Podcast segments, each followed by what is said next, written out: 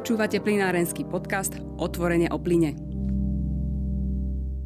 Dobrý deň, vítajte pri počúvaní podcastu Otvorene o plyne. Dnes sa budeme rozprávať o cenách plynu. Je to jedna z hlavných tém tohto roka. Počas neho ceny dosahovali aj historické maxima, no zároveň v súčasnosti vidíme klesajúci trend. Prečo je to tak? O tom sa porozprávam s analytikom Jánom Pištom. Dobrý deň. Dobrý deň, prajem. V posledných týždňoch vidíme taký citeľnejší pokles cien plynu. E, tie, tie maxima boli niekedy v auguste. Aké sú príčiny tohto jesenného vývoja? Je tam viac faktorov, ktoré prišli teraz spolu dokopy. Tým prvým tak to je teplé počasie. Október bol celý nadnormálne teplý a vtedy sa začína vlastne vykurovacia sezóna, takže tá spotreba nebola vysoká a keď je nízky dopyt, tak cena má tendenciu klesať.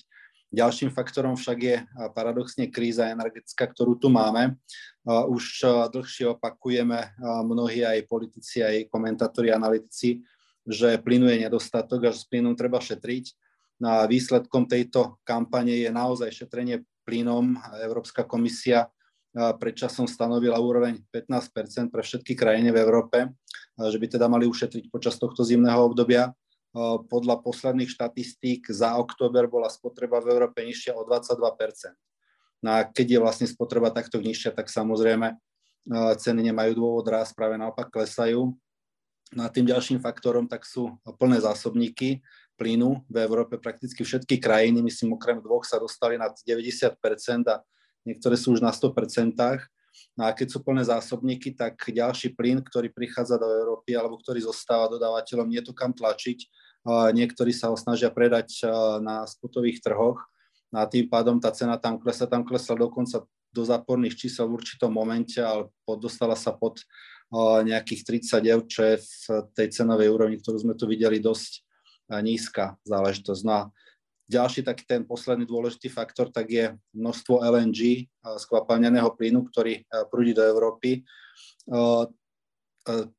LNG terminály pracujú naplno a napriek tomu popri európskych brehoch kotví, kotvia desiatky LNG tankerov, ktoré čakajú na voľný časový slot, aby mohli vyložiť svoj náklad na tento pretlak LNG, tento, táto vlastne vysoká ponuka, tak tá tiež prispieva k poklesu cien. Takže vlastne sa tu stretlo viacero takýchto faktorov no a ceny, ceny teda klesajú. Niektoré tie LNG tankery tam čakajú aj možnosť takých špekulatívnych dôvodov, že čakajú, že tá cena sa, ten trend sa zmení, že zase tá cena pôjde náhor. Zmení sa to povedzme s príchodom chladnejšieho počasia, alebo ukazuje sa, že niekedy v druhej polovici mesiaca novembra už by mohlo, už by mohlo aj mrznúť? Ja si myslím, že tento trend sa, tento klesajúci trend sa zastaví. V polovici novembra sa má ochladiť. Nebude to nejaké prudké ochladenie podľa tých predpovedí, ktoré sledujeme, ale určite to nebude také teplé počasie, ako sme videli doteraz. Ľudia začnú viacej kúriť, podniky niektoré teraz paradoxne využívajú to, že spotové ceny klesli veľmi nízko a vďaka tomu, ak teda majú svoje, svoju koncovú cenu odvodenú od týchto spotových cien, tak si môžu dovoliť spustiť prevádzku na vyššie obrátky a tým pádom brať viac plynu, čiže vlastne pri tom ochladení a, a pri týchto nízkych cenách nastane taký, trochu aj taký jojo efekt, že vlastne ono sa to dostane niekde na dno a odrazí sa to od neho a, a koncom novembra, v priebehu decembra, tak môžeme očakávať už trochu vyššie ceny, ako sú teraz. Spomínali sme tú vysokú naplnenosť zásobníkov, tie sú, dá sa povedať, v priemere Európskej únie naplnené na viac ako 95 Môžeme na základe tohto povedať, že sme dobre pripravení na nadchádzajúcu zimu? No, urobili sme, čo sme vedeli. Urobili sme, čo sa dalo a tým pádom tá príprava je dobrá. Začína zabrať aj tá kampaň na to šetrenie, o ktorom som hovoril. Takže tá príprava je dobrá, ale čo sa týka vlastne naplnenosti zásobníkov a takého nejakého upokojenia sa, že však túto zimu prežijeme, tak nebol by som až tak veľmi optimistický pretože áno, túto zimu môžeme prežiť, nemusíme mať počas nej veľké problémy, ale potom nás čaká budúci rok, jar, leto a ďalšia zima. A ten problém, ktorý sme mali teraz s natlačením zásobníkov a ktorý sa nám podarilo vyriešiť, tak ten budúci rok už vyriešiť nemusíme, pretože tam bude chýbať ruský plyn, ktorý ešte v prvej polovici roku tiekol celkom vo vysokých množstvách. Na to natlačenie zásobníkov môže byť problém. Takže áno, túto zimu môžeme prežiť, ale určite by som si nedovolil uvoľniť sa do tej miery, že sa nič nedieje, všetko je v poriadku, môžeme míňať tá kampaň, ktorá hovorí o tom, že by sme mali šetriť, tak tá je pravdivá a myslím si, že by sme sa mali snažiť šetriť už aj počas tejto zimy, aj keď to opticky vyzerá, že máme dosť plynu. Mnohí odborníci aj na tej európskej úrovni presne toto hovoria, že ten problém môže nastať e, skôr v budúcom roku a e, jedným z dôsledkov tohto je aj iniciatíva, aby Európska únia začala spoločne obstarávať e, plyn. Malo by to byť zatiaľ dobrovoľné do úrovne zhruba 15% spotreby. Je to dobrá myšlienka? No áno, hej. Keď sa objaví na trhu nejaký veľký hráč, ktorý je schopný nakúpiť v jednom rokovaní pomerne veľké objemy, tak samozrejme dostáva lepšie podmienky a tým pádom dostáva aj lepšiu cenu. Takže myšlienka je to dobrá, to je v poriadku, len ďalšia vec, čo je taká trochu typická pre Európu a pre európske štruktúry, tak bude spôsob realizácie tejto myšlienky. Je tam totiž veľa takých kritických bodov, kritických momentov, ktoré môžu spôsobiť určitú nefunkčnosť alebo naťahovanie sa toho procesu. Poviem napríklad o tom, že kto bude vlastne tou protistranou, aj neviem, americkým exportérom LNG alebo norskému Equinoru alebo aj ruskému Gazpromu, pretože zatiaľ dodáva určité množstvo plynu do Európy aj Gazprom. Kto bude protistranou, ktorá bude podpisovať konfirmácie, akým spôsobom to bude zariadené. Ďalšia vec, LNG plyn sa dostane do terminálu, ak tam bude Slovensko participovať, ako sa dostane na Slovensko. V súčasnosti si to vybavujú slovenskí dodávateľia individuálne, dohodnú sa s exportérom, dohodnú sa s prevádzkovateľmi, s poskytovateľmi kapacít tranzitných a ten plyn si nejakým spôsobom sami dopravia sem. Keď to bude spoločný nákup, tak to je ďalšia otázka. A ďalšia vec, e, aký kľúč delenia bude toho spoločného nákupu, čiže koľko dostane ktorý dodávateľ, e, bude e, účasť v tom spoločnom nákupe pre tých dodávateľov, ktorí fungujú v jednotlivých krajinách, bude povinná, bude dobrovoľná, do akej miery tam do toho môžu vstúpiť, aké zábezpeky sa budú požadovať. Takže tých otvorených vecí je tam pomerne veľa a bude veľmi záležať na tom, ako toto všetko dokážu dostať do nejakých takých tých pravidel, ktoré budú jasne transparentné a pri ktorých každý ten dodávateľ, každá protistrana, ktorá do toho pôjde, bude vedieť, do čoho ide a, a čo to pre ňu bude znamenať. Je jazda výhodou to, že teda hovorí sa, že na čele toho vyjednávacieho týmu by mal byť e, skúsený negociátor Maroš Ševčovič? Maroš Ševčovič sa pohybuje v tejto energetickej oblasti pomerne dlhú dobu, ale e, pohybuje sa v nej z tých akoby bruselských poschodí pomerne vysokých. Otázka je, do akej miery detailu je zasvetený, do akej miery detailu sa v tom vyzná. Bude určite okolo seba potrebovať tým, ktorý bude treba koordinovať a ukáže sa vlastne ako, ako zdatný je potom vyjednávač. Toto bude totiž nejaká konkrétna, reálna, hmatateľná vec, ktorá má jasné objemy, jasné kontúry, jasnú budúcnosť, jasný cieľ a nie sú to, nie sú to také tie vízie a plány, ktoré, ktoré stával doteraz vlastne v tej energetickej politike. Takže tam vidím trošku výzvu aj pre neho samotného. Ďalšou témou medzi e, členskými krajinami je zastropovanie cien plynu. E, viaceré krajiny podporujú takéto opatrenie. Na druhej strane Európska únia je v tejto téme dosť rozdelená. E, nevie sa na tom úplne dohodnúť. Boli rôzne návrhy má zmysel uh, zastropovať ceny, najmä ak vidíme, že teraz možno ten vývoj je taký priaznivejší? No, keď hovoríme o zastropovaní cien, tak uh, je dôležité, o akých cenách to vlastne rozprávame. Pretože môžeme zastropovať burzové ceny plynu priamo na energetickej burze. To je jedna možnosť. Ďalšia možnosť je zastropovať určité špecifické ceny plynu, napríklad pre výrobu elektriny a môžeme potom zastropovať aj koncové ceny plynu. A keď sa povie zastropovanie cien, tak sa málo kedy povie, že ktorý.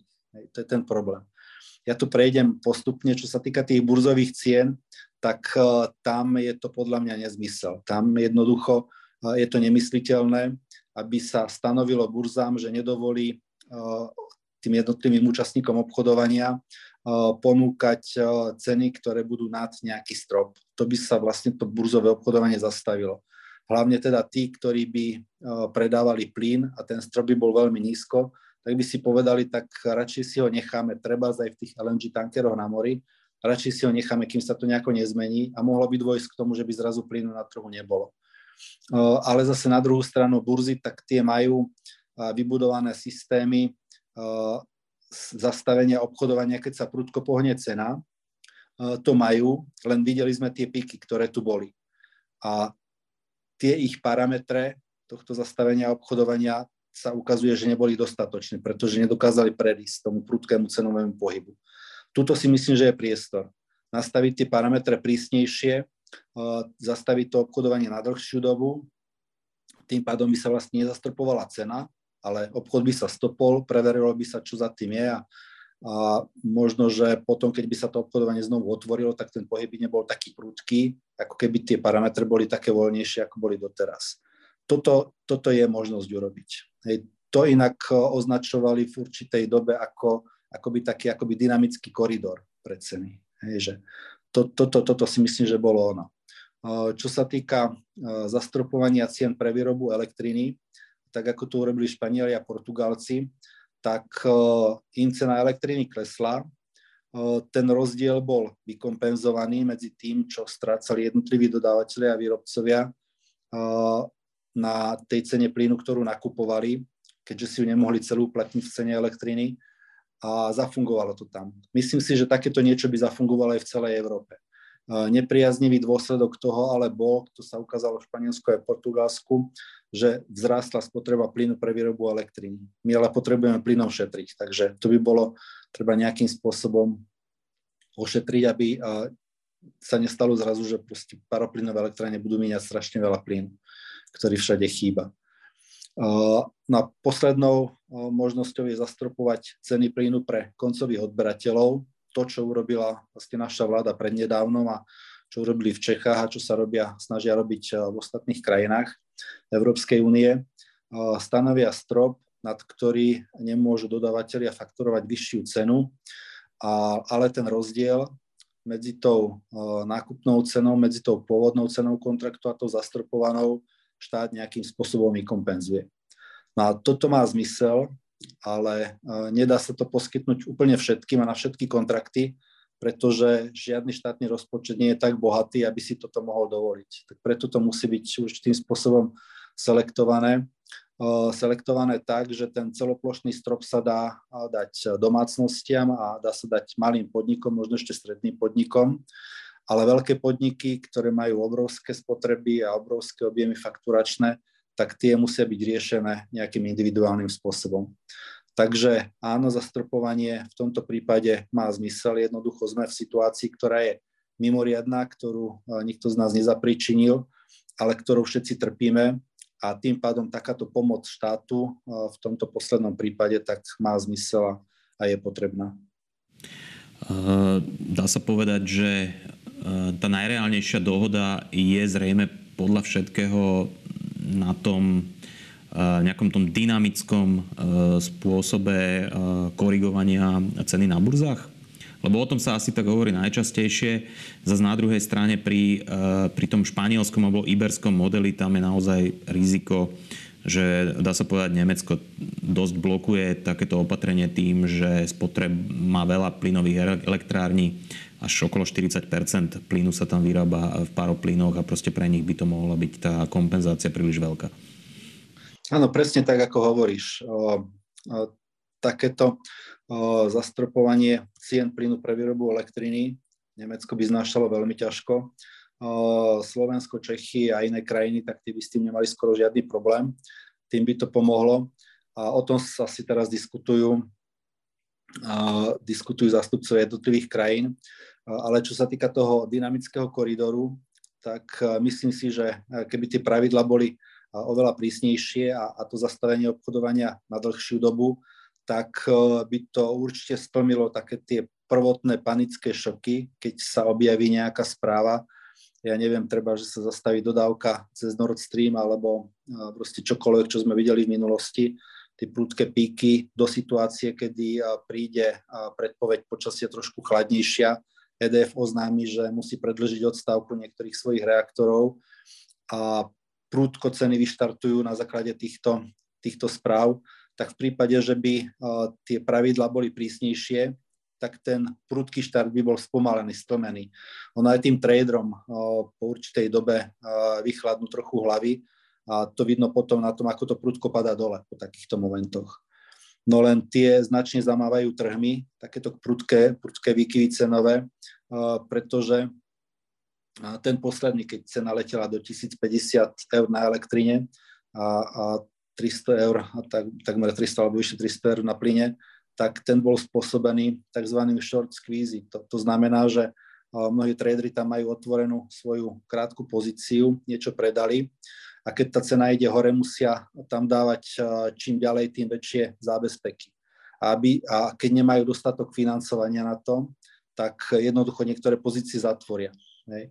A tým pádom to musia dokúpiť späť. Akoby. A tým ešte zvyšujú dopyt a ešte to tlačia hore. Proste takýto ten moment tu vidno už aj na týchto komoditách a keby tie parametre boli prístejšie a tvrdšie, tak by k tomuto nedochádzalo a tým pádom by sme tu nemali ani také tie cenové píky. Takže takéto niečo si myslím, že má zmysel, o tom asi aj rozprávať. Ako by, sa, ako by sa dalo odhadnúť ten vývoj ceny aj smerom k budúcemu roku, eh, jedna americká analýza, eh, myslím, že JP Morgan to bol, hovorí, že v zime by cena plynu v Európe mohla klesnúť až niekde na úroveň 30 eur no budúce leto. Čakajú, že ten náraz by mohol dosiahnuť až, až zhruba 250 eur. Dá sa súhlasiť s takouto prognozou? Je naozaj reálne riziko, že v budúcom roku tie ceny znova výrazne vyskočia? To, že ceny vyskočia, to je celkom pravdepodobné a celkom reálne. Na akú úroveň to bude, to nevie nikto. Po 30 eur sme tú cenu plynu už mali už spotový plyn klesol pod túto úroveň. Nad 250, či to vyskočí, to je otázka. Fakt je, že tie faktory fundamentálne hovoria o tom, že ten budúci rok bude plynu v Európe menej. Budeme mať jednoducho problém naplniť zásobníky a tým pádom tá jeho cena bude vyššia. Hej, či to bude 250 eur, ťažko povedať. Tie ceny sme tu už videli a, a tým pádom, keď tu už raz boli, tak sa môžu zopakovať. Sú celkom reálne. Nie je to niečo, čo je vo hviezdach, čo je nemysliteľné. Ak by zostali ale v platnosti tie faktory, ktoré máme teraz, ktoré vidíme na trhu teraz, tak si myslím, že taký ten cenový rozsah medzi 100 až 200 eurami je podľa mňa taký ten najreálnejší. Tá priemerná cena dlhodobejšia v budúci rok sa môže držať medzi týmito dvomi mantinálmi. Ak by prišlo k niečomu eh, významnému, takému, že by eh, pribudlo množstvo plynu v Európe, eh, treba Gazprom by navýšil dodávky cez Ukrajinu na Slovensko a do Maďarska, tak tá cena by mohla ísť nižšie. Mohla by klesnúť aj hlbšie pod stovku. Ale zatiaľ to vyzerá na to, že tá úroveň sa bude iba niekde medzi 100 až 200 eurami. Netreba zabúdať na to, že vysoká cena, hlavne tam, kde je liberalizovaný trh, spôsobuje pokles potreby. Jednoducho nemôžem si dovoliť, alebo nie je výhodné a efektívne kupovať plyn a produkovať moju výrobu. Pri takýchto cenách tak ju jednoducho načas zastavím. Je to pre ekonomiku síce nepríjemná záležitosť, ale takáto samoregulácia tu už funguje a, a ten dopyt klesa. A myslím si, že pri takýchto vysokých cenách ten dopyt zostane nižšie počas budúceho roku. Takže to bude tlmiť ten prudký nárast. Otázka je, aké bude počasie, otázka je, koľko plynu nám zostane po zime v zásobníkoch. Toto budú faktory, ktoré budú vlastne rozhodovať o tom, čo sa deje. No a samozrejme môžu tam byť ďalšie priaznivé aj nepriaznivé faktory, ako som hovoril, môže narasť tok plynu cez Ukrajinu na Slovensko môže sa podariť postaviť a sprevádzkovať ďalšie LNG terminály na európskych brehoch, čo tiež zase môže pomôcť poklesu. Takže tá situácia do budúceho roku je otvorená, ale fundamentálne to vidím tak, že nebude dobrá a tým pádom nie je nejaký veľký priestor pre prudký pokles cien plynu. Skôr budú vyššie ako nižšie. Ďakujem pekne za zaujímavú debatu. Hosťom podcastu Otvorenie o plyne bol analytik Jan Pišta. Pekný deň a do počutia na budúce. Počúvate plinárenský podcast Otvorenie o plyne.